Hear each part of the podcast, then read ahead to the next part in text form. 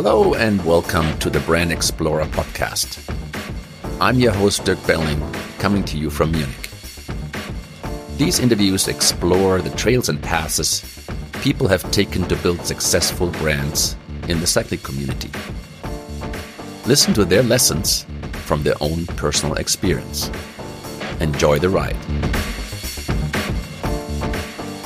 His passion for racing, the curiosity for the people stories, and the opportunity to test the latest bikes and products gave Zap Espinosa the love for his job as a cycling magazine editor for over thirty years. In a very personal and passionate way, he is sharing insights on how the mix of B M X, moto, and cycling cultures have been a constant battle of egos, all to improve the product and grow the sport to where it is today. As a journalist, he conveys his experience and spices things up with his very personal own protest view, coming straight from his desire to offer a critical eye to make things better. We talk about his first ride experience on M T B disc brakes, the constant battle and arguing for the right stuff, how Mister Ernesto Colnago let him see his private bike museum, and why compliance has become the dirty word in the bike industry. Enjoy the ride. Zap, good morning. How are you? Good morning, Dirk. How are you? Good, good. Good, good. It's the end of my day. It's the beginning of your day out there in Pasadena. Yeah. yeah. You, you have a fence, a window you can can look outside and tell us what you see? Um. I don't know if you can hear Woody, the basset hound next door, but he's now on standing guard, so you'll hear that. But uh, no, just uh, uh, another beautiful Southern California day uh, nice. that we're so uh, happy to have. Um, so yeah, it's all good here in SoCal. Nice. So Zap, if uh, my math is right, um, you're in the, in the you're in the magazine business for the past thirty-four years, and and right now you're the editor director of uh, Road Bike Action. What what do you love about your work? Everything. Um, I've been at, so yeah since I started in October of nineteen eighty-six at Mountain Bike Action. Um, I was there for about six or seven years, then I got hired away by Bicycling to kickstart their own mountain bike magazine, um, of which you and I had some time together on. Yes. Uh, I was there for about ten years, uh, then got ousted, uh, and then um, came back to High Torque Publications um, like in, I don't know, ten years ago now, cripes. Uh, and so uh, to, to start Road Bike Action, which is a brand, you know, uh, excuse me, High Torque did Road Bike Action. I did the very first issue of Road Bike Action in nineteen ninety-three, uh, uh, that was a this, when uh, the big story in that issue was when I got to go. Paul Turner from RockShox invited me to go along with him to Paris-Roubaix, where they right. were fitting uh, the S L forks on, about you know with Greg LeMond and a whole bunch of guys. So that was the issue. We, we were we famously we took a DeRosa team bike uh, with Toby Henderson up to Big Bear, and I wasn't there, thankfully, but. Uh, John Carr was there, and of course, John Carr, our, our longtime photographer for all the magazines and from a B M X background, and Toby Henderson, a professional downhill racer. Somehow they got the idea of like that jumping the DeRosa would be a great idea and a great cover photo, which it was, uh, but it caused some level of scandal in the bike world that a bunch of stinking mountain bike and motorcycle guys would start a road bike magazine and then for their premier issue, take a, a DeRosa team bike, uh, and jump it repeatedly um, for the, you know, this big cross-up photo. Right. Um, anyways, so uh, now I'm back here. Um, I'm actually the editorial director for the cycling group. Um, it's a great cast of misfits. Um, we're all like our own little misfit island, um, trying to corral all the editors and the, diff- the million and one different directions of the sports, uh, mountain bike, electric bike, and road bike action magazines are taking us on a daily basis with, of course, not only the new different new technologies, but also always a million and one different forms of uh, communication. It's no longer just a magazine, of course, Instagram, right. all the social stuff, digital, um, and things like this. So That's so, a longer answer, but uh, but honestly, just just real quickly. So I mean, like literally, I was at work yesterday, and I'm like, yeah, I'm a, I'm the stinking old man on the porch with all the kids, but um, I'm determined, bound and determined, you know, I uh, to just leap up the stairs on a daily basis. Um, I just I I just still absolutely love everything I do about this job in terms of being a storyteller, being in love with bicycles, and just finding so many great stories about people and new technology to to to tell. Like, like I said, my job. I, I consider myself Mexican conduit. Um, okay. Uh, for all these years, I've just been fortunate enough to go to places, be with people, and ride bikes that so many other people who are fascinated with bicycles like I am, you know, they don't get to be at the Tour or, you know, the Hincappy Grand Fondo or Levi's Grand Fondo or, or test ride in a new Colnago, anything. So I just feel so incredibly lucky to have this job where I can act as that, again, conduit between these experiences with people who are just crazy about it, but don't aren't able to have the, the best job in the world, which is what I consider myself having. Great. When's the last time you rode a road bike? Yesterday.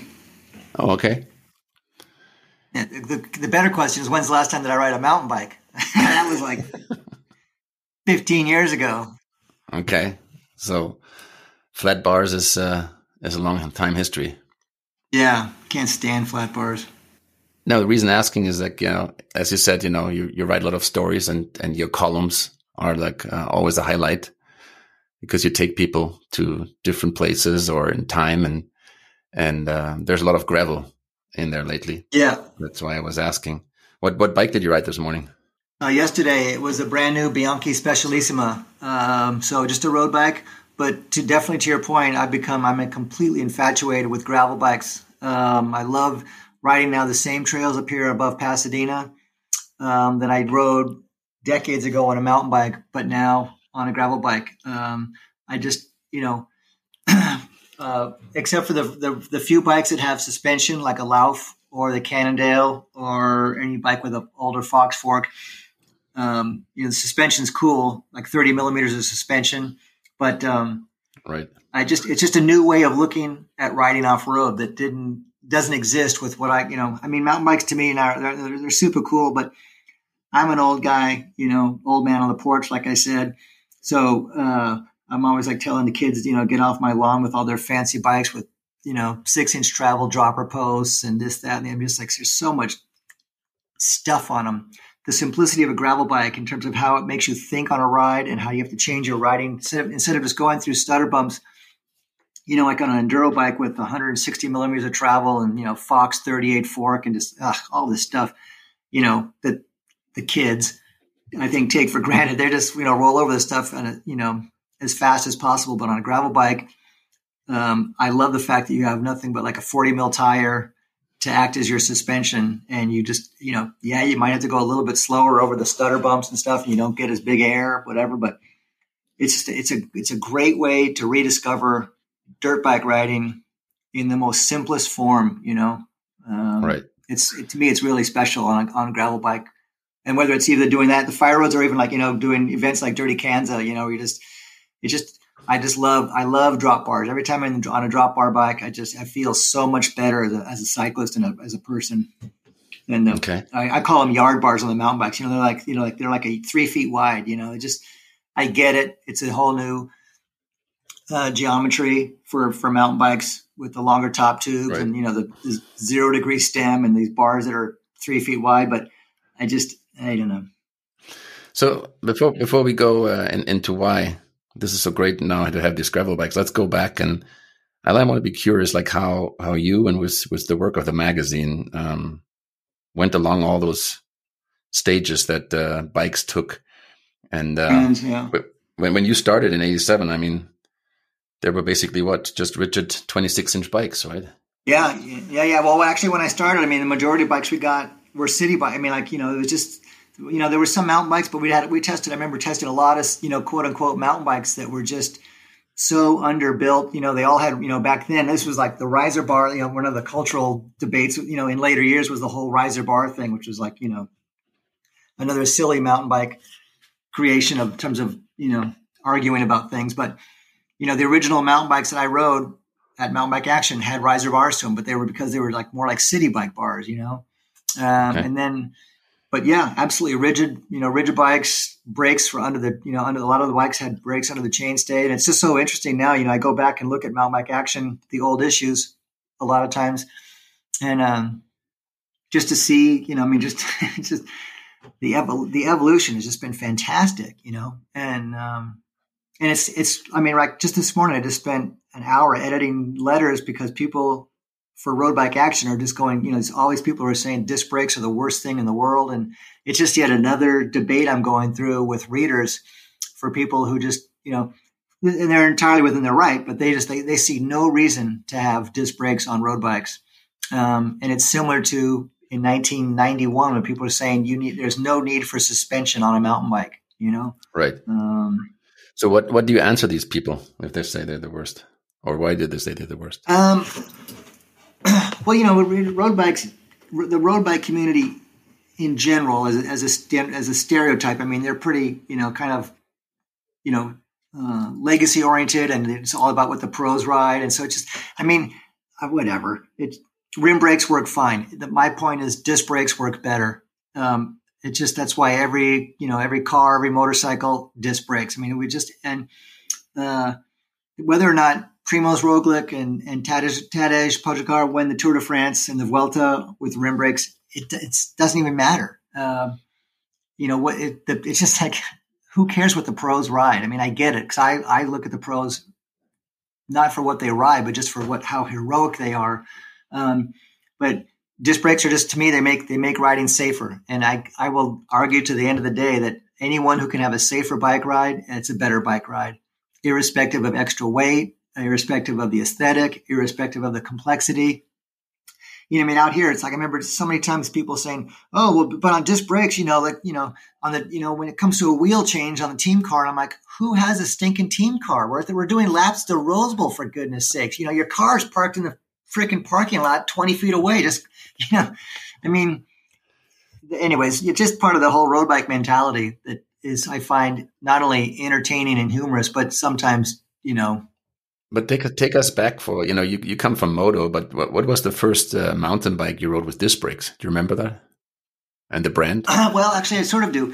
We were at Sun Valley, Idaho. It was a Trek, the Trek, a Trek bike launch with their hideous V R. I think it was called the V R X. It was like one. Oh my goodness.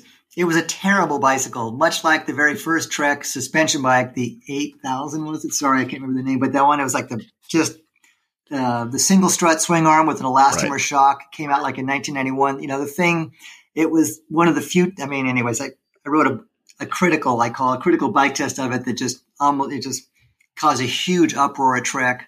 Um, they famously just literally designed t-shirts with my, my, my face on a t-shirt with a big red slash through it because they were so insulted at how I, you know, diminished the repu- their reputation with this suspension bike. But the suspension bike was horrible, right? That early one. Uh, and then, in, you know, many years later, we got to Sun Valley for the V R X test, and it had these cable pull brakes. They might have, they might have been Diacom brakes. I can't remember right now, to be honest. But I just remember we did this big long ride to the top of a mountain, aided and abetted by a, a chairlift to get way up to the top. Um, And as we got unloaded, yeah, I must have been in the chair. We, um, we loaded on the chairlift. There was this long single track descent back to it, down to a plateau. And I was off, you know, off the back, just kind of taking my time. And as I'm coming down the single track, I realized that there were no brakes. And I'm getting closer and closer to where the group, when they at the bottom of the trail had stopped to kind of collect themselves and wait for everybody to catch up. And I, I went through there like a stinking bowling ball, just like, and I, I mean, I couldn't stop. And, uh, So that was my, my first version of disc brakes. Although I take it back, I'm lying. Because, of course, Robert Reisinger, uh, an ex-motorcycle racer who invented the also brought the upside-down fork, he, with a pro-stop disc brake, was in nineteen ninety-one. It was this huge rotor, again, cable pull. It was very primitive, but he came up with a disc brake only to complement the fact for his inverted fork, which was another, you know, big innovation on his part. So that was another bike. That would have actually been the first disc brake I ever rode. Um, and then, of course, it wasn't just until when, you know, they finally getting hydraulics, which it, that's what just it changed. I mean, I we've told people, and like even in Road Bike Action in the last couple of years, I'll, I'll take a bike with rim brakes over a bike with cable pull disc brakes any day. Cable pull disc brakes, the way, every time I've ridden them on gravel bikes or road bikes, they're just they're not they're not good. Um, but they were part of the stage, right? I mean, I think that that's, yeah, it's like uh, everything. It's all evolution, right? I mean, when right. you know the, you know, I mean, it, yeah. But but going going back now, you just mentioned before, right? You know, you today it feels like you know uh, like the battling for why suspension makes sense on, on mountain bikes, you know, fifteen, fifteen, twenty years ago. Today, it's the battle why do disc brake make sense on the on a road bike, and it's like uh, yeah, almost like a journey, right? That repeats, yeah, you know, replay, um, yeah, and and so uh, you know, but the in in terms of uh, you know the work that you and the magazine editors and testing and everything that, um, thinking back of like what what brands really took took feedback from you, like you know you gave it on on this review from the Trek bike. And and said, okay, we learn from this, and we try to work better. Yeah. Um, I I don't know. It seems I I I have a better memory of the things that we protested about. I mean, Mountain Bike Action played such a pivotal role. I mean, I'm not not just to build myself and the magazine up, but I mean, back in the late eighties and early nineties, thanks to you know Jody Weisel, who's from Motocross Action, super smart guy, understands so much stuff. Um, and then we had, of course, Richard Cunningham was our technical editor. And, you know, so back then I was like, you know, again, another, another completely silly debate, but it's like, we start, we really started this whole thing about like, you know, why are, you know, the under the chainstay brakes that Charlie Cunningham and W T B had famously, you know, got going, and which the industry, Charlie was a brilliant designer. And so the industry kind of took that early lead and started putting brakes under the chainstays. It's the stupidest place in the world for, for a brake to be. Why, why would you put, especially on a mountain bike, you know? Did you ever find out why he did this? Uh, I've never actually talked to him about that specifically. I mean, I was just, you know, it was his own design idea. And, there, you know, I mean, and it, even uh, a couple, couple of years more than that ago, you know, the road bikes even started putting brakes. You know, the aero road bikes, there was, again, not to pick on Trek again, but I mean, Trek did one, a bunch of companies did bikes with brakes under the chainstay to make it aero. And it's just like, it's just the most ridiculous thing in the world. I mean, you have to like, you know, to let the, to let the wheel, I mean, talk about the disc brake being complicated. You had to put the, you know, flip the bike upside down to disconnect the brake just so you could take the wheel out. It's where all the, it's like on a mountain bike, it's where all the grime went, the, you know, it was just muddy, everything. It's just stupid. Um, So that, that was like a big thing. And then, of course, mountain bike action. Sorry, isn't it amazing then, you know, with, with all your protesting, right? Which is, you know, when you say protest, you know, maybe you could say your, all your feedback and review, that these companies just continued, you know, doing things, and some were good and some were better and some were yeah. hideous, you know. And, and and isn't that a part of the magazine? Don't, don't you see this as, as your role? I like the word Absolutely. protesting, right? Absolutely. Um, I mean, you know, it's not like, you know, it's not like, I mean, there's so many smart people in the world in the bike industry. Um, and so it's not like, I mean, it's like today, this letter I was responding to, this guy was calling, calling us out because he says, you know, I'm wrong to insist that disc brakes are better. Um, and it's not just that, I mean, it's, it's not just that I think disc brakes are better, although I do, but it's also understanding, like, I mean, it just, it's, you know, it's, it's just, it's this evolution. And right, right, right now, if you want to go buy a new Trek road bike or a new Specialized road bike or a bunch of other brands, but those Trek and Specialized, two of the biggest brands, a Canyon even, you can't, you cannot buy a road bike from one of those brands with rim brakes. They don't even make them anymore. Right. So right. when, it, when companies is hugely successful with great technology and, and everything like those brands, have made the decision to no longer make bikes with disc, with rim brakes. Well, it's kind of like, you know, it's like I can go on about rim brakes forever, but if this, you know, if they stop making them, well, guess what? Everyone's going to be on a bike with disc brakes. So I, I form my opinions as much as what I personally think, as proven, as I found for me, proven in countless rides with disc brakes and versus rim brakes. But it's also just coming to grips with the reality. It's like, you know, hey, they just won't even exist anymore. So it's like, speaking of countless rides, uh, do you yeah. do you keep track of how many bikes you ride or you rode? Do you know that over the years? No, that's actually kind of it's actually kind of a cute idea. I never thought about that. Um, I don't. I'm not a numbers guy, Dirk. I mean, you know, okay. I mean, it's like to. Uh, I don't. You know, I don't use computers. I don't care about power. I don't care about how many miles I've ridden. Not that, I mean, most people do. It just, to me, the bicycle is such a vehicle for clear thinking, freedom, that I want to escape anything to do with numbers. I mean, I've never, I'm not good with numbers because I've never even, I've never even took a math class after the eighth grade. I mean, I'm just, I'm just, I'm not good with numbers. So with that in mind, on top of that, I just like, you know, I know people who, they keep track of all their rides, their miles, yada, yada, right. The protein, the calorie, whatever, whatever, whatever. Yeah. I don't care. I want to ride my bike. I want to eat a glazed donut. Right. My point is more like, you know, you've, you've been doing this over, over thirty-four years, right? And, and year yeah. over year over year. And, and I think uh, the interesting part to talk to an editor like you is that this huge amount of experience yeah. is great to, to dive deep, to, to, to deep yeah. dive, sorry. Yeah. And, uh, and, uh, and, and, and expand on it. And then, you know, if you come to a company that just has their bike and their vision, right?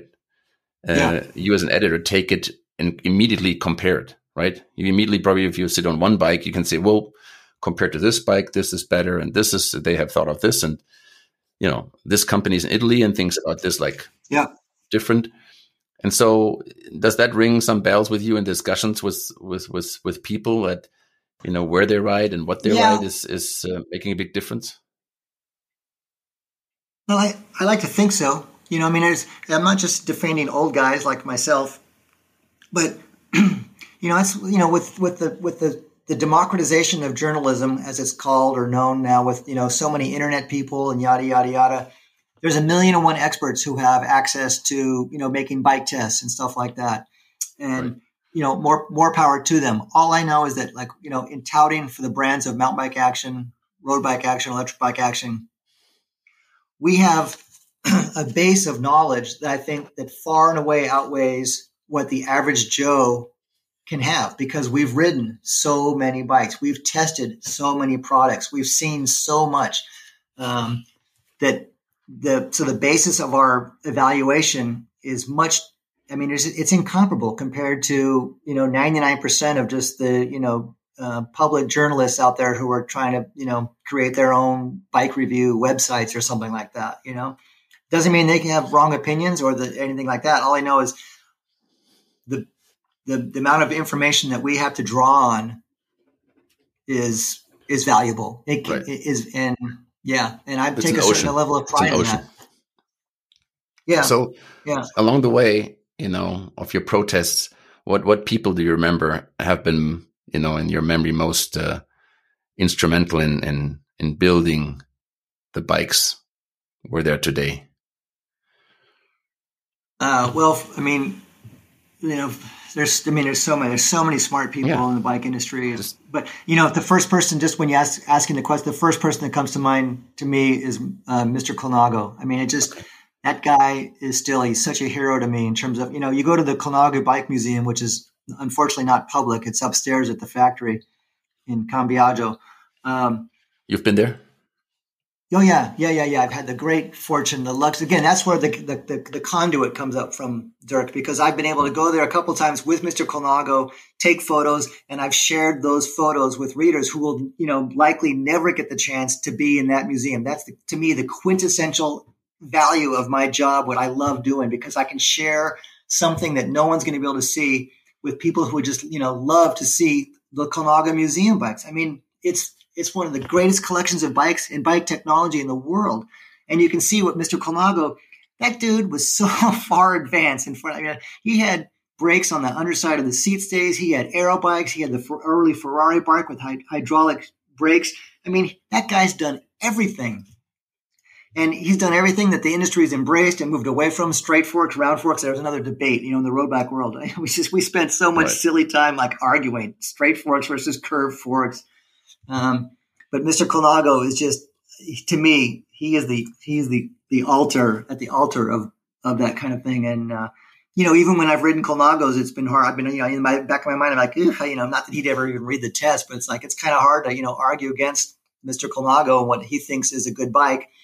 Um, what, what does he think is a good bike? What did you argue? Anything that has his name, anything that has his name on it, I'm sure. um, but like, okay. Um, mean, I, I remember that he was very, very vocal when, when suspension forks came, you know, said like that these things don't get on his bikes, right? On the road. Yeah. Yeah. Yeah.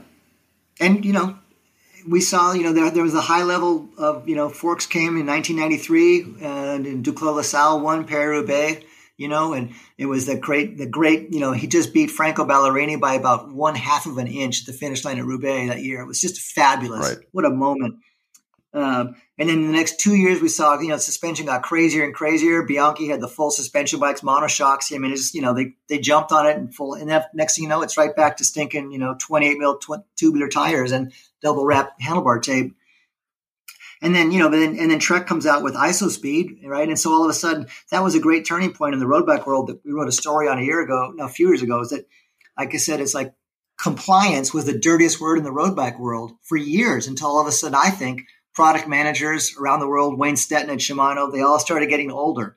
And guess what? You start getting older and all of a sudden you don't bend over as far, like, you know, for a drop handlebar, and you may, you know, a little, you know, you get a little bit sore. And uh, right. That's, I'm so proud of the bike so, industry, the road bike industry in the last few years. They've, you know, I mean, compliance has become like the biggest, most popular sales advantage on, you know, for any bike, you know, and through bigger tires or, uh, the I S O speed suspension on the Treks, or, you know, I mean, a million different people are doing different things on their bikes to make them more comfortable, because for so many years, road bike performance was gauged on how much you could suffer, just like the road, the road pros. Right. And it's just like, right. it's just, it's ridiculous. That, that's not the way to invite more people to get on bikes, by thinking, you know, making them think they're going to be uncomfortable the whole time.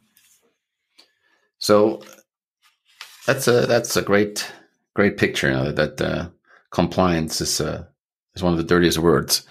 You know, for a long time, it's been the opposite. You know, yeah. But stiffer, harder, lighter. Yeah. Stiff, faster. Stiffer, faster, harder, and lighter. Right. Yeah. And that we've now found out, like, like again, the smart people have found out, you know, what Steve Head did early in early studies, you know, and, and Steve Head, another just brilliant, just fascinating, fabulous person.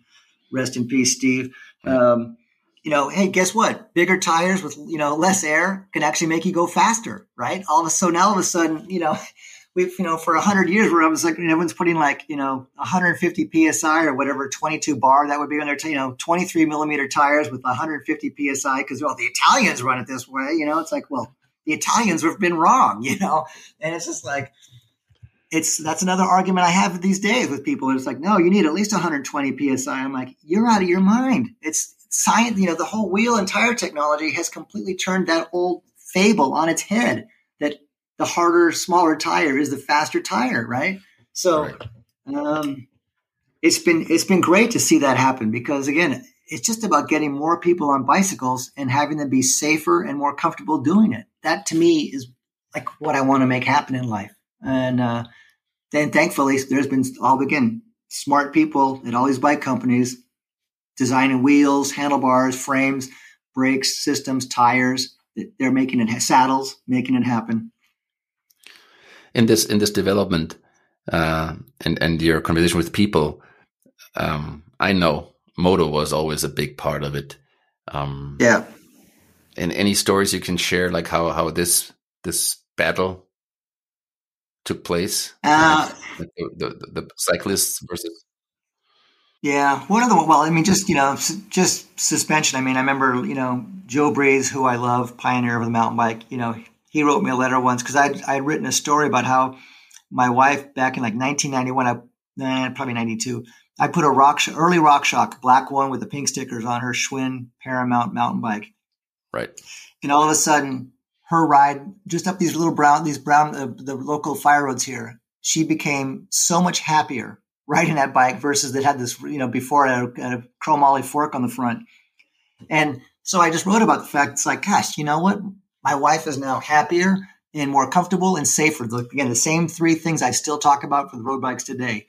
And Joe Breeze wrote a letter to me sort of like lamenting. It's like, you know, it's kind of like this, you know, well, you know, I, I get it. You know, that's all good. But, you know, people should really learn how to ride a bike without suspension first, so they can learn how to ride and be more technical. And, you know, and I was like, well, that seems a little bit crazy to me. I mean, I mean, it's just like, I get it. And I'm almost arguing that point now with in terms of riding gravel bikes versus mountain bikes with six inches of travel, which you don't even, you know, you don't even feel the bumps. You, all you do is just ride over them. But Joe Breeze just, you know, I remember him kind of wagging his finger at me, like saying, you know, you, your wife shouldn't be riding suspension until she really learns how to ride properly. And I'm like, properly? Who? Like, what does properly mean? I want her to – the fact that define, she wants to go out and ride more often now. Yeah, exactly. So that was a fun one. And then I also remember, like, back again, late late nights, late eighties again, we got into some pretty good pitched battles with the guys. Again, Charlie Cunningham, Jackie Phelan, you know, they just made fun of us because we were these motocross guys. And, I mean, the whole bike industry early on with Mountain Bike Action, we were fighting the bike industry because we rode bikes hard. We rode bikes, yeah, motocross inspired, you know, as we did. But also for me, a B M X inspired. I mean, when I got a Schwinn Stingray, you know, what, what did we do? We didn't just ride them around the block. We stinking made jumps, wood ramps. We jumped the heck out of those things. Right. And with John, how many did you John break? Tomac, yeah, and sometimes they did, sometimes they didn't. But we, you know, they, but you can't, you know, once the bikes go out, you can't. You can't, I mean, the bike industry had to learn, I think, that you can't control, especially with a mountain bike, you can't control what people are going to do with it, right? And then we had John Tomac right. as a test rider. Well, guess what? Tomac was not some subtle little, you know, rider on the block into the donut shop. Tomac was stinking the man. Um, so he was our test rider at the magazine? Yeah, Mountain Bike Action. Yeah, yeah. I mean, some of our earliest issues, the first for the first two years, just I mean, that was, you know, people derided us in the bike industry, calling it Tomac Bike Action because we'd have these pictures of Tomac on the cover. And Jackie Phelan wrote it. I wish I still had it. I thought about trying to find it again, but she wrote us this handwritten letter, kind of with, with a cartoon graphic of Tomac Bike Action that she drew, like a cartoon cover, because yeah, we tilted a couple covers back then to make it look a little more extreme on the downhill section that he was riding. Um, because, you know, the publisher, I think rightly is like, hey, you know, we need to sell magazines and, you know, the cover of them just kind of ride in on a flat, like on a subtle downhill. It looks better on a steeper downhill. Anyways, they, you know, Jackie wrote us this big long letter, you know, and it was just like this constant battle that, you know, you guys are these motorcycle guys, blah, blah, blah, blah, blah, blah. Well, thirty years later or whatever it was, lo and behold, Salsa comes out with a group of tires and parts called, you know, Moto this and Moto that, you know. Um, I mean, W T, W, W T B, excuse me, came out with tires like that. Um, and so it's just like, it's kind of like interesting, like, you know, I mean, Charlie and, and Jackie no longer are like, you know, running W T B. It's taken, you know, it's a whole new company really, but it's just funny how that all changed it from the earliest days of W T B. We were derided for being moto guys. And now all of a sudden they're naming their product line using the word moto in it, you know? Um, so that's always struck me as kind of, Of kind of ironic. Um, so I mean, with, with Tomac, then you also had a, a guy who who switched sides, right? From from B M X to M T B, from from or road. Um, was yeah, he yeah. was he riding road when he was testing for you guys, or no? I mean, his road thing didn't come until you know, excuse me, nineteen eighty-nine when he did when Charlie Litsky got him the deal with seven eleven for the kind of like a two year deal. Uh, he rode Paris-Roubaix that year, and then that's when. Uh, in nineteen ninety, you know, it, it was it was the year. Um, it's kind of a kind of, and I, I've never really found out like how it fell apart between him and seven eleven. But I think Tomac with Litsky, his agent, probably realized they could make a lot more money riding the mountain bikes than just kind of being pack fodder at Paris-Roubaix. And that's when he came back uh, in this late spring, early summer of nineteen ninety and made the handshake deal with John Parker at Yeti and then, you know, rode for free. All he said, all he said he wanted from John Parker instead of money, because Parker couldn't afford really what he was worth.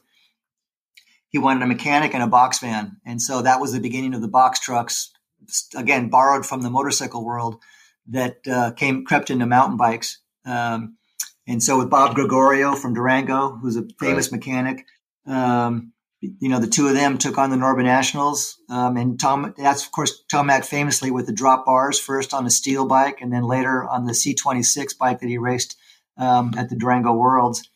Um, in with, you know, he was like, you know, I mean, he was racing still with seven eleven shorts, um, but with a, a Yeti jersey through the summer of that year. And then after the Durango Worlds, of course, you know, Raleigh, Raleigh comes calling and offers him the big stinking six-digit contract, which I'm sure he knew he was capable of having. And, you know, lo and behold, a whole nother, a whole nother, a whole nother uh, legacy or state of affairs for Tomac in place of history took uh, took on that with Raleigh sponsoring him and then Giant later on and then his own bike brand. All right. You just dropped another name, uh, a great name, uh, John Parker. Yeah. Um, he came from moto as well, right?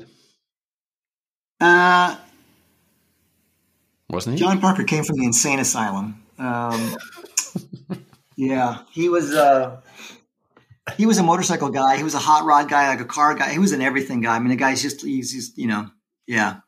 Oh, uh, he came from the movie industry. He came from, uh, and he came from everywhere, uh, which is just the concoction of John Parker, which makes him such a fascinating character. Um, but but isn't that also something that that was was uh, crazy at the time, that that where people came from into the bike industry, like how the bike industry became a pool for for so many different kind of characters?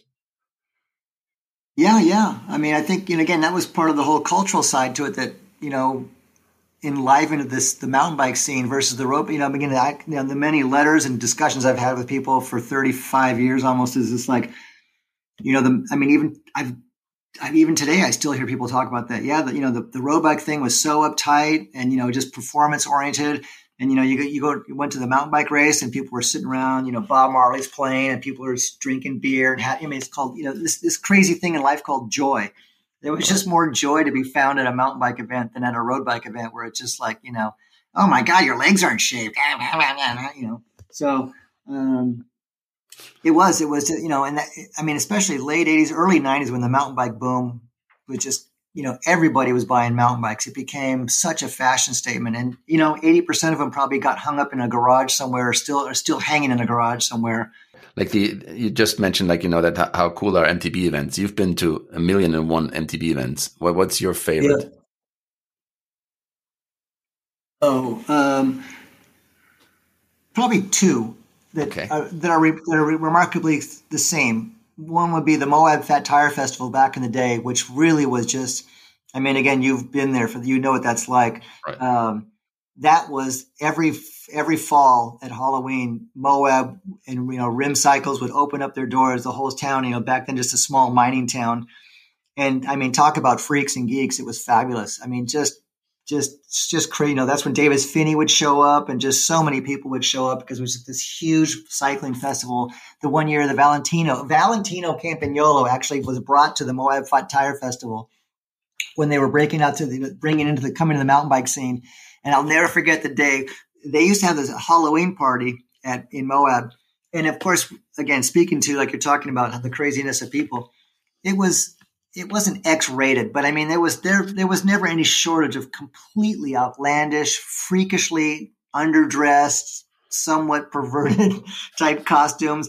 And I remember standing in line outside the, the to go inside of the Halloween the costume sort of party with Valentino, and he's like standing between these two guys. Like one was like this big monster, like a you know this fabulous costume, like as a monster, and the other guy was like wearing fishnet stockings and a bra and just you know. And I'm thinking like, I mean, Valentino's mind was probably blown from here to Jupiter and back, right? Because here's this, the most proper Italian businessman, fresh in from Vicenza, you know? And shirt and tie. He's just standing, he, he's just like sitting, and I was like, "Where the hell am I?" You know. And then the next day on the the, on the they always have the next day after they would have a big parade down Main Street in Moab, and there's Mister Campagnolo with an Edo helmet. I think he was on a Klein back then because Klein was one of the teams that he sponsored. Yes. And he was there. He was riding in the front of the parade, and the moment. I mean, it's just like what I mean. Just again, and I'm there as the conduit to to to to report on that, and just you know, I'm so you know, I'm that's I, I'm. Not to quickly digress, but I mean, I love my job as much for what each day brings, but but especially for what each day in the past has brought, and it's memories like that, you know, um, or being in Hawaii with H B and Paul Turner on the first RockShox, you know, test. I mean, just. My, li- my life is so full of fabulous memories that are intermingled with people from Roger DeCoster to Cindy Whitehead to Ned Overend to Thomas Frischneck and uh, and all the places I've been to. So sorry, but see, I'm already, just even a simple question about that just gets me swept away. But just quickly, so then the other one would be the Garda Festival. Okay. Uh, going to the Garda Festival uh, the, for the first time, it was just like the you know a, a European, you know, largely German, Swiss, some Italian. Going to Mecky's bike shop, meeting that guy. It was so bitching. I mean, just people so in love with bikes. And that's where I still have this famous photo that I love Um, I used it once in a magazine a long time ago, but there was a, some guy there and he wrapped his RockShox fork legs in, in uh, like a zebra skin, zebra skin, no, le- like a leopard skin, like fake fur on the lowers of the fork leg lowers. And I was just like, right on. It was just so bitching that some guy, like, who would do that? Right. This guy did. And it was great. You know, um, Garda Festival was just, of course, you know, just a completely different environment than Moab, but just it's the same, that same culture of people feeling liberated and free, falling off their bikes, being so in love with this, a joint level of affection for this simple thing called a bicycle. Um, it just, the, it's those things that just bring everything together. Oh, nice. Sorry. One more, one more. It wasn't a festival, but, the, but nothing. But if you, anyone lucky enough, and of course, anyone over the age of forty uh, that may have been at Durango for the nineteen ninety World Championships, that event was just so, I mean, it was, you know, the, the coming together of America and Europe for the first time with the U C I and Norba Nationals and just seeing all these Euros showing up, you know, with from Frischneck. I mean, I mean, all these Swiss riders, obscure Swiss riders, no one even knew who they were. And yet they, they were fighting out with the, the top Americans. Giovanni Bonazzi was just, you know, this fabulous Italian downhiller with so much spirit in her. It was just great to be her. Of course, I mean, that, that was such an important event. I mean, it's, it's so oversold, but it's like, it was like the Woodstock. It was like, I mean, so many things put together in terms of the importance in, in, in the history of the mountain bike that, that event that Ed Zink put together in Durango, um, and just, again, the battle, the battle that Ned Overend and, and Frischneck had was just incredible. And then Julie Furtado winning. I mean, so many things happening. It was just, a, that was, ex- oh, love it. Wow. Great event. That's a quick run through history here. But um, yeah, sorry about that. No, but, but it, it, I get, it, it's I great. And, and, I love and, it. Uh, it. It's it's feeding to my, my first question, why why you love your job so much, right? Your work you do. Yeah. Um, because you, on one side, you know, can, can go to great, great places, witness uh, great things like with Valentino and, and, and Moab. At the same time, yeah. uh, have this really very uh, important uh, responsibility to to protest, right? I, I really... And, you know, I, I'm I'm, I'm going to argue with Dirk. You keep using the word protest, and I'm not. I, that's not. I mean, maybe it's a German-English translation, but okay. I, you know, protest is protest is also dear to my heart for the sake of protest and social movements, protesting to make right. things better.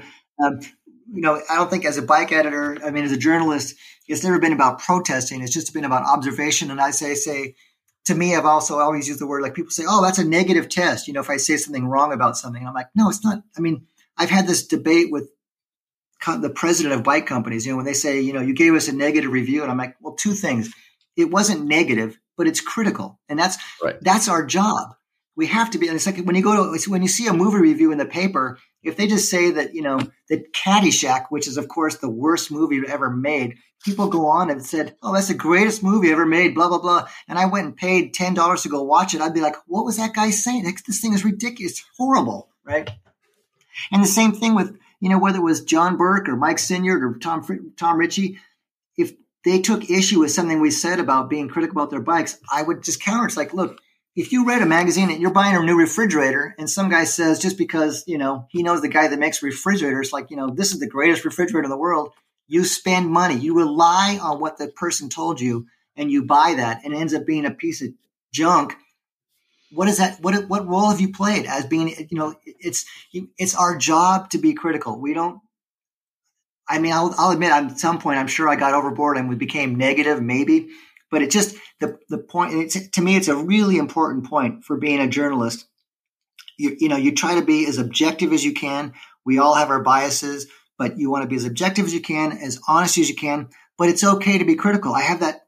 I have that lesson to being told to my guys just this week. I told a guy he's starting to work for Electric Bike Action, and he's like, you know, he's like, well, I don't want to say this because because. And I'm like, Nick, that's it's not your role to be the nice guy to whoever owns the company or the product manager. Our relationship is with the reader who are relying on us for, again, the most honest and objective observations or reviews of the products of which they may or may not end up buying, right? Um, if I had said that Trek, that early Trek suspension bike was the greatest bike in the world, I would, I mean, I, I, I should have been, I would have been, I should have been run out of the bike industry and shamed with you know, forever. I mean, but instead That thing was stinking dangerous. It was it was a terrible design. There was no damping in that elastomer shock. So, I mean, you would hit stuff and just it would spring you out of the saddle so badly, like a trampoline. I get they they you know they're trying to do you know make jumping and suspension, but it's not our role to just endorse it just because it was Trek and they were an advertiser. I mean, absolutely not. You know. Yeah, and and Zap, I'm sure even without knowing that there have been people that you have had these arguments and critical discussions that came back weeks, months later and maybe said, hey, Zap, thank you for being critical in that uh, review. Yeah, I remember, I mean, a guy, Dave Myers, who was one of the top salesmen at Trek, like, you know, thirty years later, he showed me the T-shirt that they had printed up. Again, I have one still with my picture on it with the red slash, and it said, Zap sucks. And uh, he goes, hey, you know, we made up like we made these up for a big Trek sales meeting we had. And he goes, but he's like, you know, we thought you were a jerk. we thought you were a jerk. He goes, but then when we had this bike out, we finally got a chance to ride it. The sales guys rode it.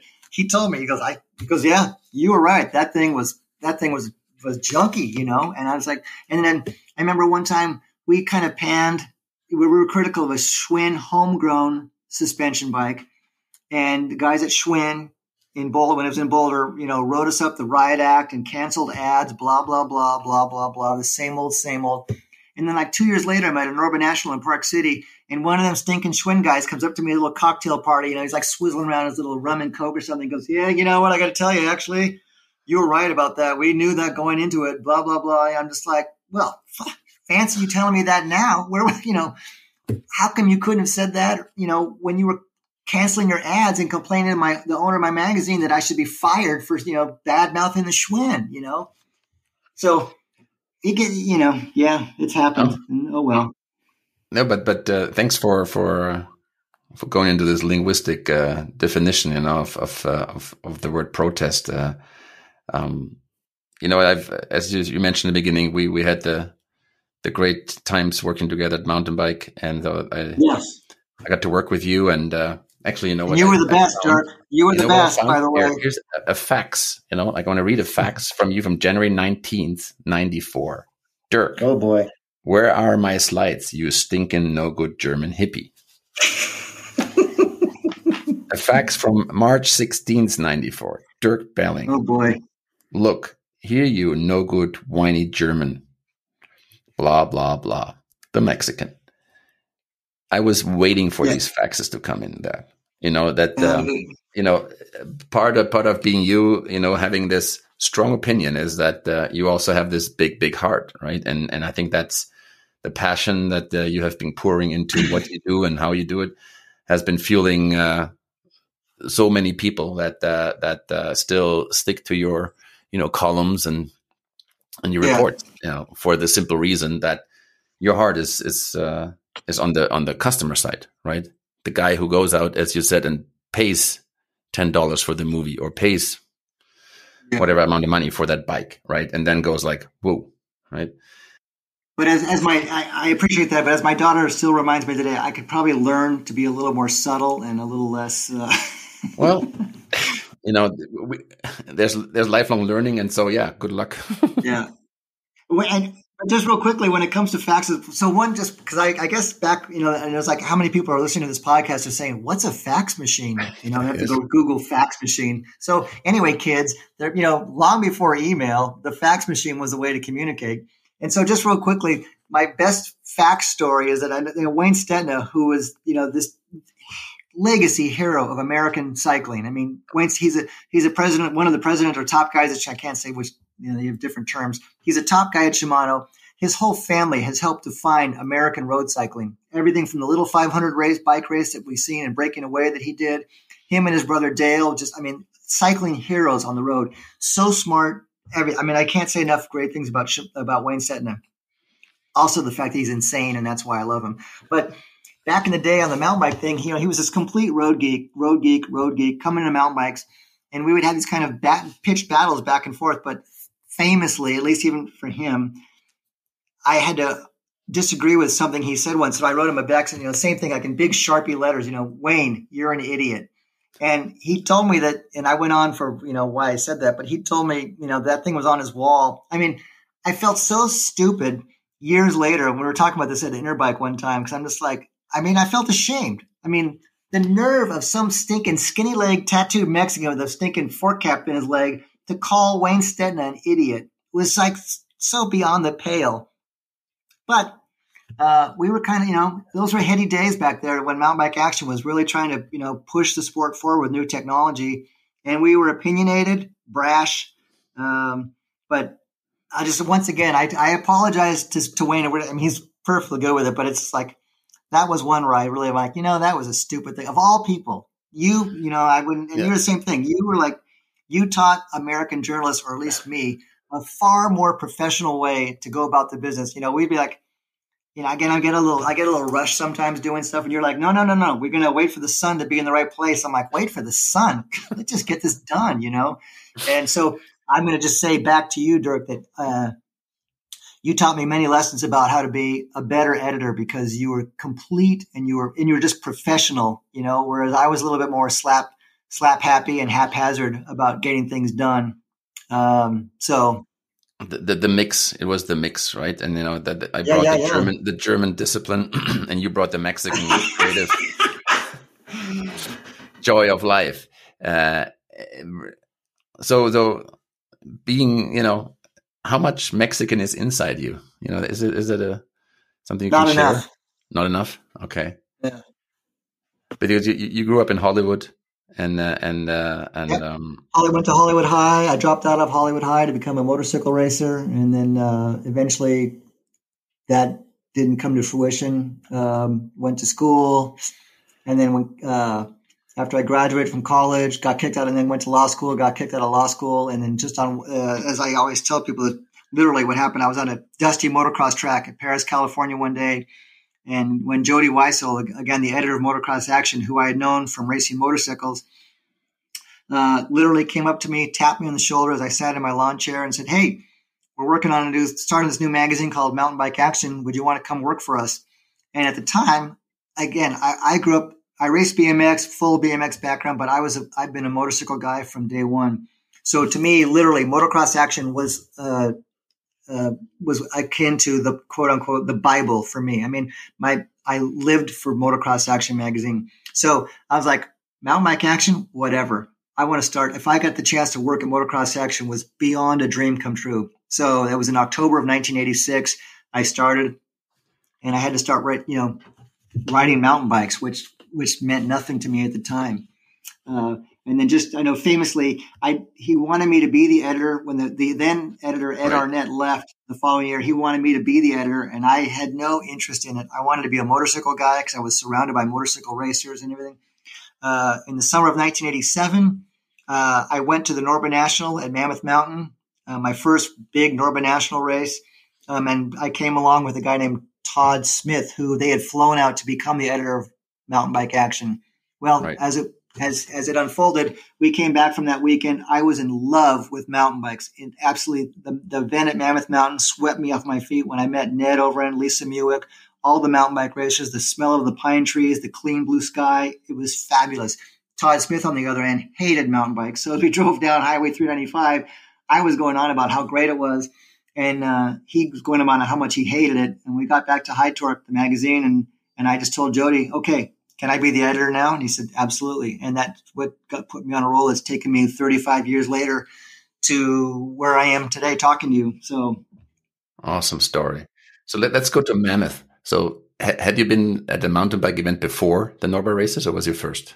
Was it your first? Was it your first ma- mountain bike event at that time? No, I'd been to one, a couple, a couple local ones, but they're just like just small local events.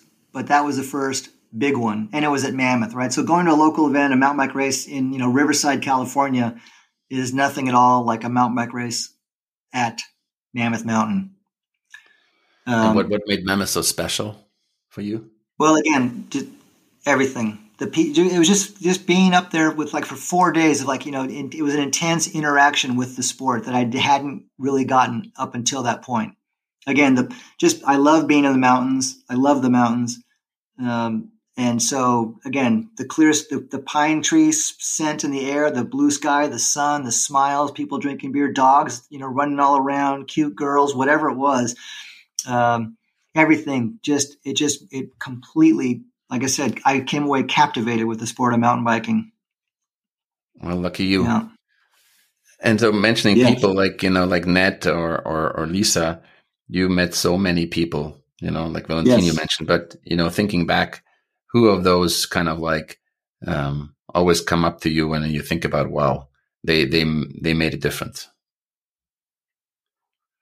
Um, well, yeah, I mean, so many people, I mean, you know, that's all that the usual headliners, you know, Tomac and Ned. I, I was, a, I was captivated by Ned. I, I gave him the, I started calling him the captain. Cause at one time there, there was a Specialized press release when Darrell Price was on the team. This is back again, a thousand years ago. And they called for the first time, they called Ned the captain on this press release. So I started calling him the captain, which he hated, but that, that nickname kind of stuck with a lot of people. Um, but again, um, Lisa Muick swept me off my feet. Just so cute, cute as a button. And just that, you know, I mean, as we all know, I mean, people riding bicycles is hard. And right. when you see the racers, and that's why I've, I've been a racing, I'm a racing guy through and through. I love racing. It just, I, I was watching this a series on, on Formula One last night because the series starts this weekend. And just to hear Christopher Horner and those guys, just they, they, I mean, you hear those guys, like I've heard so many motorcycle guys talking about just racing, the race. Right. I mean, it's competitiveness. I just love it. And so to see people, I mean, racing a motorcycle is hard. Racing a bicycle is ten times harder. And when you see the kind of effort that all those people were doing, even the recreational sport riders, it's so hard. And to me, the hardness of it and their their capacity to suffer it, endure it with a smile, it's just, it's fabulous. Um, and so even though I'm going to, this, I'll, I've never said this publicly, but just for you, Dirk, even though when Specialized tried to get me fired, not once, but twice, uh, for things I, for protesting uh, their bike, as you would say. Uh, one time I got into it with Ned Overend, and, and this, and I'm sorry, Ned, but I'm just going to make this public now before I might get hit by a car and not be able to ever divulge this. I've referred to this before, but even Ned said that I deserved to get fired, which it broke. I, I'm telling you, I was in a phone call with him one time because I was complaining about why is Specialized trying to get me fired. And when he said that to me, it broke my heart. It literally, because I was I was such a fan and still am, but that it was just like, Ned, you're talking about, and actually I'm going to say that kind of did get me fired because as I've heard, when, this was one of the things that un, my undoing at Bicycling magazine, because again I protested about this Specialized bike. Um, it was the bike, the first bike that came out with a brain shock, and right. I'm sorry, I just you know, they, and they called it. What do they call it? They made some biblical reference to it. Um, might might come to me, but basically the earliest brain shock.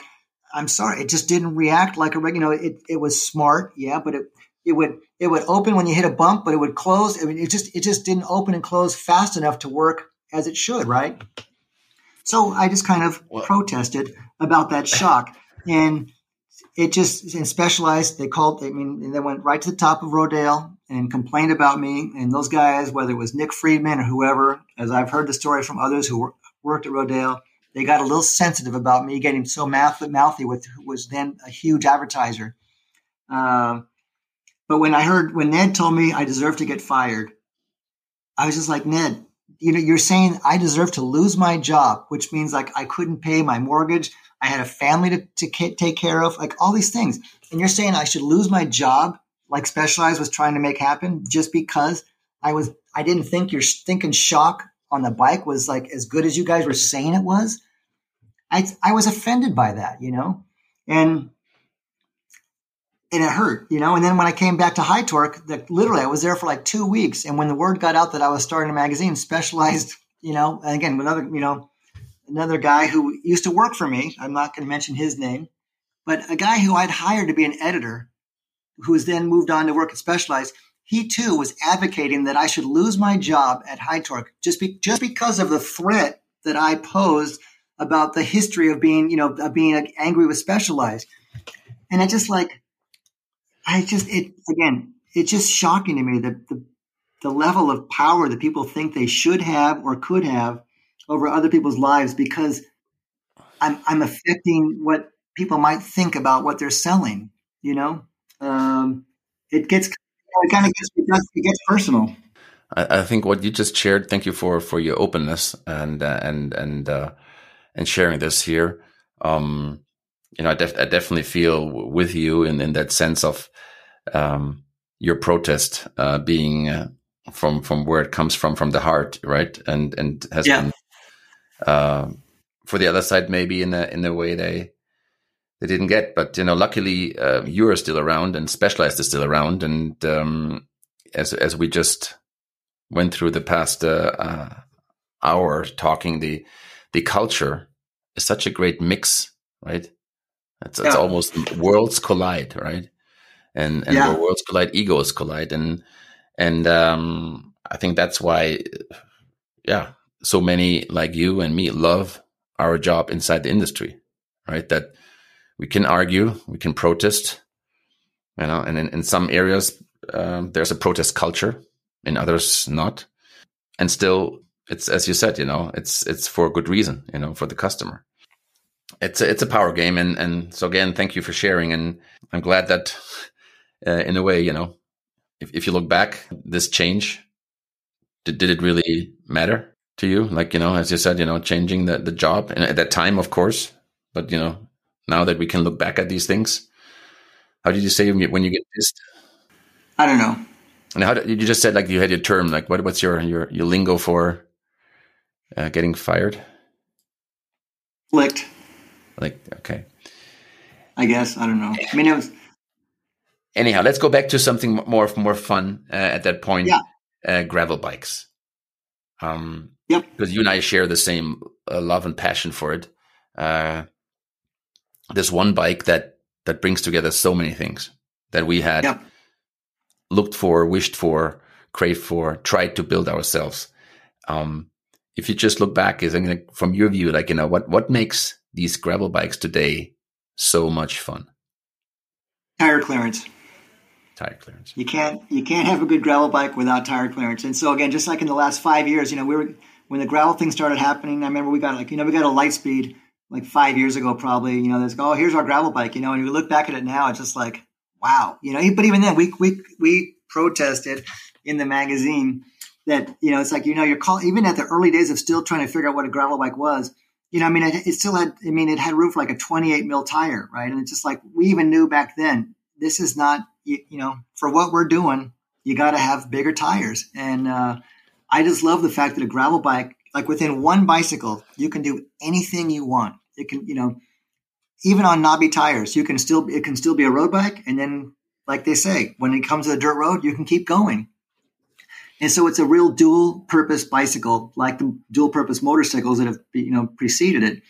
Um, and it's just simple. You know, again, it doesn't have all that crap on it that mountain bikes have these days. It's lightweight. Um, and and every time I'm coming down a fire road, I can't help but just pretend in the back of my mind, a little small piece of my mind. I'm like, look, I'm just like Johnny Tomac at the Durango World Downhill on, on his, you know, drop bar Yeti, you know. Um It just it adds it brings a sense of thrill to riding off road that I just don't get with mountain bikes with all the suspension and all you know all that stuff on them, you know, because it's too much stuff. So, um, and it's been it provides people. I didn't get this at first, but I remember I was talking to a, a, some guy at the Handmade Bike Show once, and he it was an older guy in Colorado, and he just said, you know, I like the gravel bike because now I can ride my quote unquote road bike, but I ride it off the road, and I don't have to deal with cars anymore. And ultimately, right. Dirk, between the gravel bikes and the mountain bikes, to me, it's it's just being in nature. Nature. I wrote a column about this last year. It's this. It's it's it's nature, Mother Nature. It's the parks. It's the forests, wherever that gets us away from the stinking, you know, cemented over, you know, cities that we live in, with all and just the peace and quiet of nature. And it's like having that sense of like David Thoreau, you know, at Walden. Right. Just where you're just getting removed from everything. That's what the gravel bike. I love road bikes, but the gravel bike allows me this extra sense of of, of nature that I can't get when I'm riding through downtown L A. You know, to get to the beach, um, and that's that's the great thing about the mountain bike and the gravel bike. Your uh, opportunity to have a vehicle to take you to places that you normally might not ever get to, and have that sense of of appreciation of nature. Very nicely said, yeah. I want to go back uh, at the end to, to one point that you mentioned at the very beginning, um, because I know there are some, some great stories, but the part of racing, as you've gone through with B M X, moto, yeah. and and then able to witness what aspect, you know, um, from your point of view, has has racing brought to to bikes? Uh, I'm not sure. Um, you know, the racing thing. I mean, racing. You know, I mean, as you well know, you know, racing in America, racing mountain bike racing is not like it once was. I mean, I was so fortunate to to live through the nineties when racing. Yeah, it was commercialized. It was crazy. Um, it was exploited, whatever, you know, some naysayers may say about it, but man, and it was, you know, the doping, you know, with Chiodi, everything, blah, blah, blah. But man, it was intense. And the race, the thing that I liked about the quote unquote racing was even with guys like Paul Turner or, or Richard Long at G T, it was, it was a, their inner sense of competitiveness. That's what drove them. And I love it. That's what's just so bitching. People are just trying to compete. And then, you know, you had like Turner and RockShox, you know, and then you had Doug Bradbury, you know, this freaking hippie up in Colorado, you know, who yeah. and they're, they're, they're vying for the, you know, suspension fork market. And it just, it, that to me was a type of racing, you know, and then Trek brings out like the Showa fork, which came and went because, you know, Showa was like this, you know, whatever, but just the, just the battling between Doug Bradbury and Paul Turner. And I think I aided and abetted that as much because I was in love with Paul Turner and always will be. But it was, at, again, at Park City Norba National one year when Roger Goffin, who worked for Answer Products, came up to me. And I've known Roger from the motorcycle days. He goes, hey, so is there, are there, is there any products out there that, you know, that you think might be kind of cool that we should look into? You know, because Eddie Cole, who owned Answer, was, a, again, a very competitive guy, old motorcycle racer. And honest to goodness, I'm not just as the truth as I know it, as I remember it. I'm like, well, you know, there's a stinking bearded hippie over here in this old Chevy, like a G M C Astro van. He's got this fork. It's called a Manitou fork, blah, blah, blah. And I'm not saying I'm the guy that maybe was the, I don't know if I was the first guy or not, but I know that Roger had never seen, didn't know. Anyways, they came together and then Answer bought Manitou. And that became like, you know, the Russia versus America Cold War battle for f- front fork supremacy, right?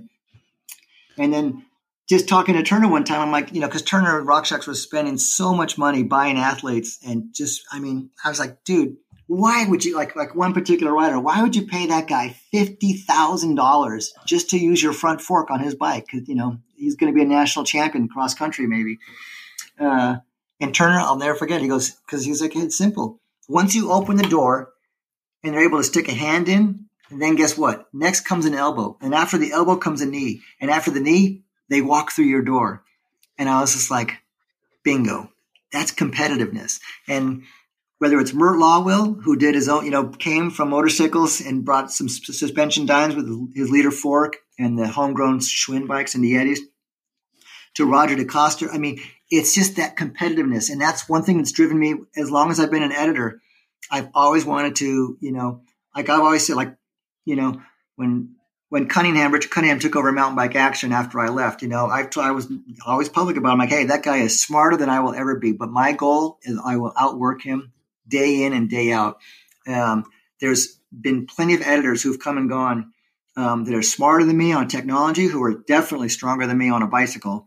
And all I got in me is a stinking Mexican farm worker spirit where it's like, I'll stink and outwork all you bastards because that's what Mexicans do, you know. And uh, so – Um, it's, it's, it's a sense of competitiveness. And then again, the, the, just the racing thing, and whether it's Chasson, you know, Anne Caroline Chasson, who just won my heart at the first time I saw her at Vail Worlds. I mean, how this woman could be, I mean, fierce, fierce is the only word that comes to mind when I think about Chasson on a mountain bike. And then of course, Nico and so many others. Um, it just, it's just a, this, this fierce inside determination to do better than the other guy. And that's, I mean, I grew up racing bicycles and motorcycles, and I've just never been any good at either one of them really. But inside my mind, I just, I love racing. Um, and again, with bicycles, it's, I just know how hard it is to race a bicycle. For, for Nico, for you to win, you know, so many of those, those races in a row, you know, down, I mean, when downhill races are determined by a split second, and that guy won so many world, like all those world championships, and same with Chasson. I mean, how do you do that? It's, it's, it's like the improbability of that happening is beyond any kind of rational thought. And yet the two of them, especially, were, you know, and Aaron Gwynn later on, um, and for, for Todder to win all those races, and then and then for Paolo Pezzo and Gun Rita to come and win those kind of that. I mean, when so many things can go wrong on a bicycle, you know, whether it's a flat tire or you just hit a rock and you twist your right. handlebars, and they were still able to do that. It, to me, it's just it, I'm fascinated. It's like, you know, being fascinated by science. I'm fascinated by their level to be so competitive and to suffer so hard in bike races. Uh, like Travis Brown, you know, just so handsome and just, I mean, just when I, just to be so, so close, and with mountain bikes, especially, you're, you're, you're right there on the sidelines with them. You're suffering as they see, you see them going by you sweating, and just, it's, it becomes personal, you know, for as just, as a spectator, you can't separate your, yourself from that struggle. And I remember being at Breckenridge when Travis won a title, and his dad was there, you know, and his parents had always been part of his racing effort. And to see Dean standing outside where he could, you know, and here's Travis being celebrated for a national champion, and Dean's outside. I'm like, Dean, what are you doing out here? And he goes, he's, he's like, oh, I'm ready to pee myself. I'm so excited. And he goes, but I can't get in there because I don't have a credential. And I'm like, are you kidding me? So I literally I took my credential off, my press credential, and said, you deserve to be in there more than I do. And he put it over his neck. And he walked in there to be with his son. And I got to, I mean, I'm still, I get chills right now thinking about it, because the father and son, or mother and son, or mother and daughter, father, whatever, the parent-child dynamic is so fabulous in life, and what we're able to teach our children and the role models we can be. And when, and as a pr- parent as I am, so proud of what my daughter's achieved, I can only imagine after all the years of seeing Travis, you know, up and down in the travails of breaking his leg, this, that, and the other, for Dean to be there. It was just, it was, It just, ah, yeah, yeah, yeah. I love it.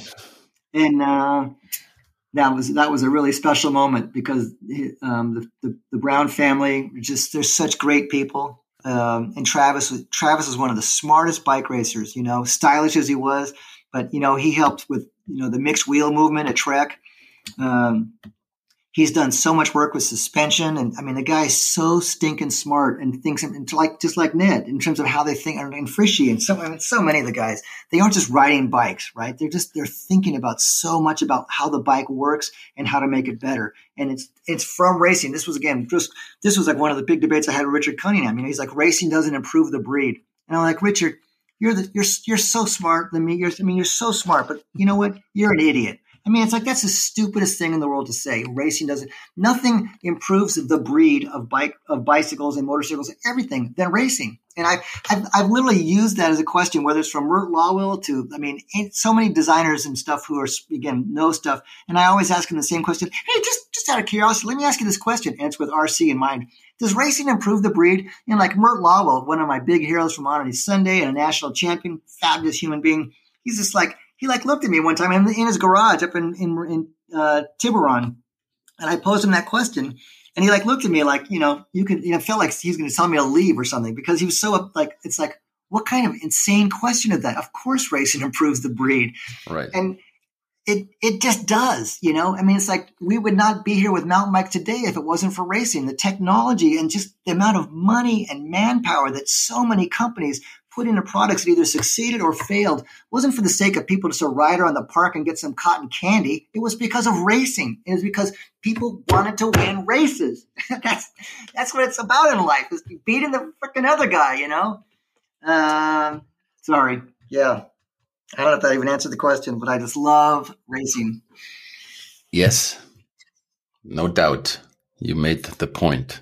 And uh and, you know, it's, it's just it's just uh, great listen to this, because it's it's coming deep, deep from your heart, right? And and uh, Zap, thank you so much for sharing all these very emotional and honest stories about your love yeah. for the cycling and for the community, and f- about why you love your job so much.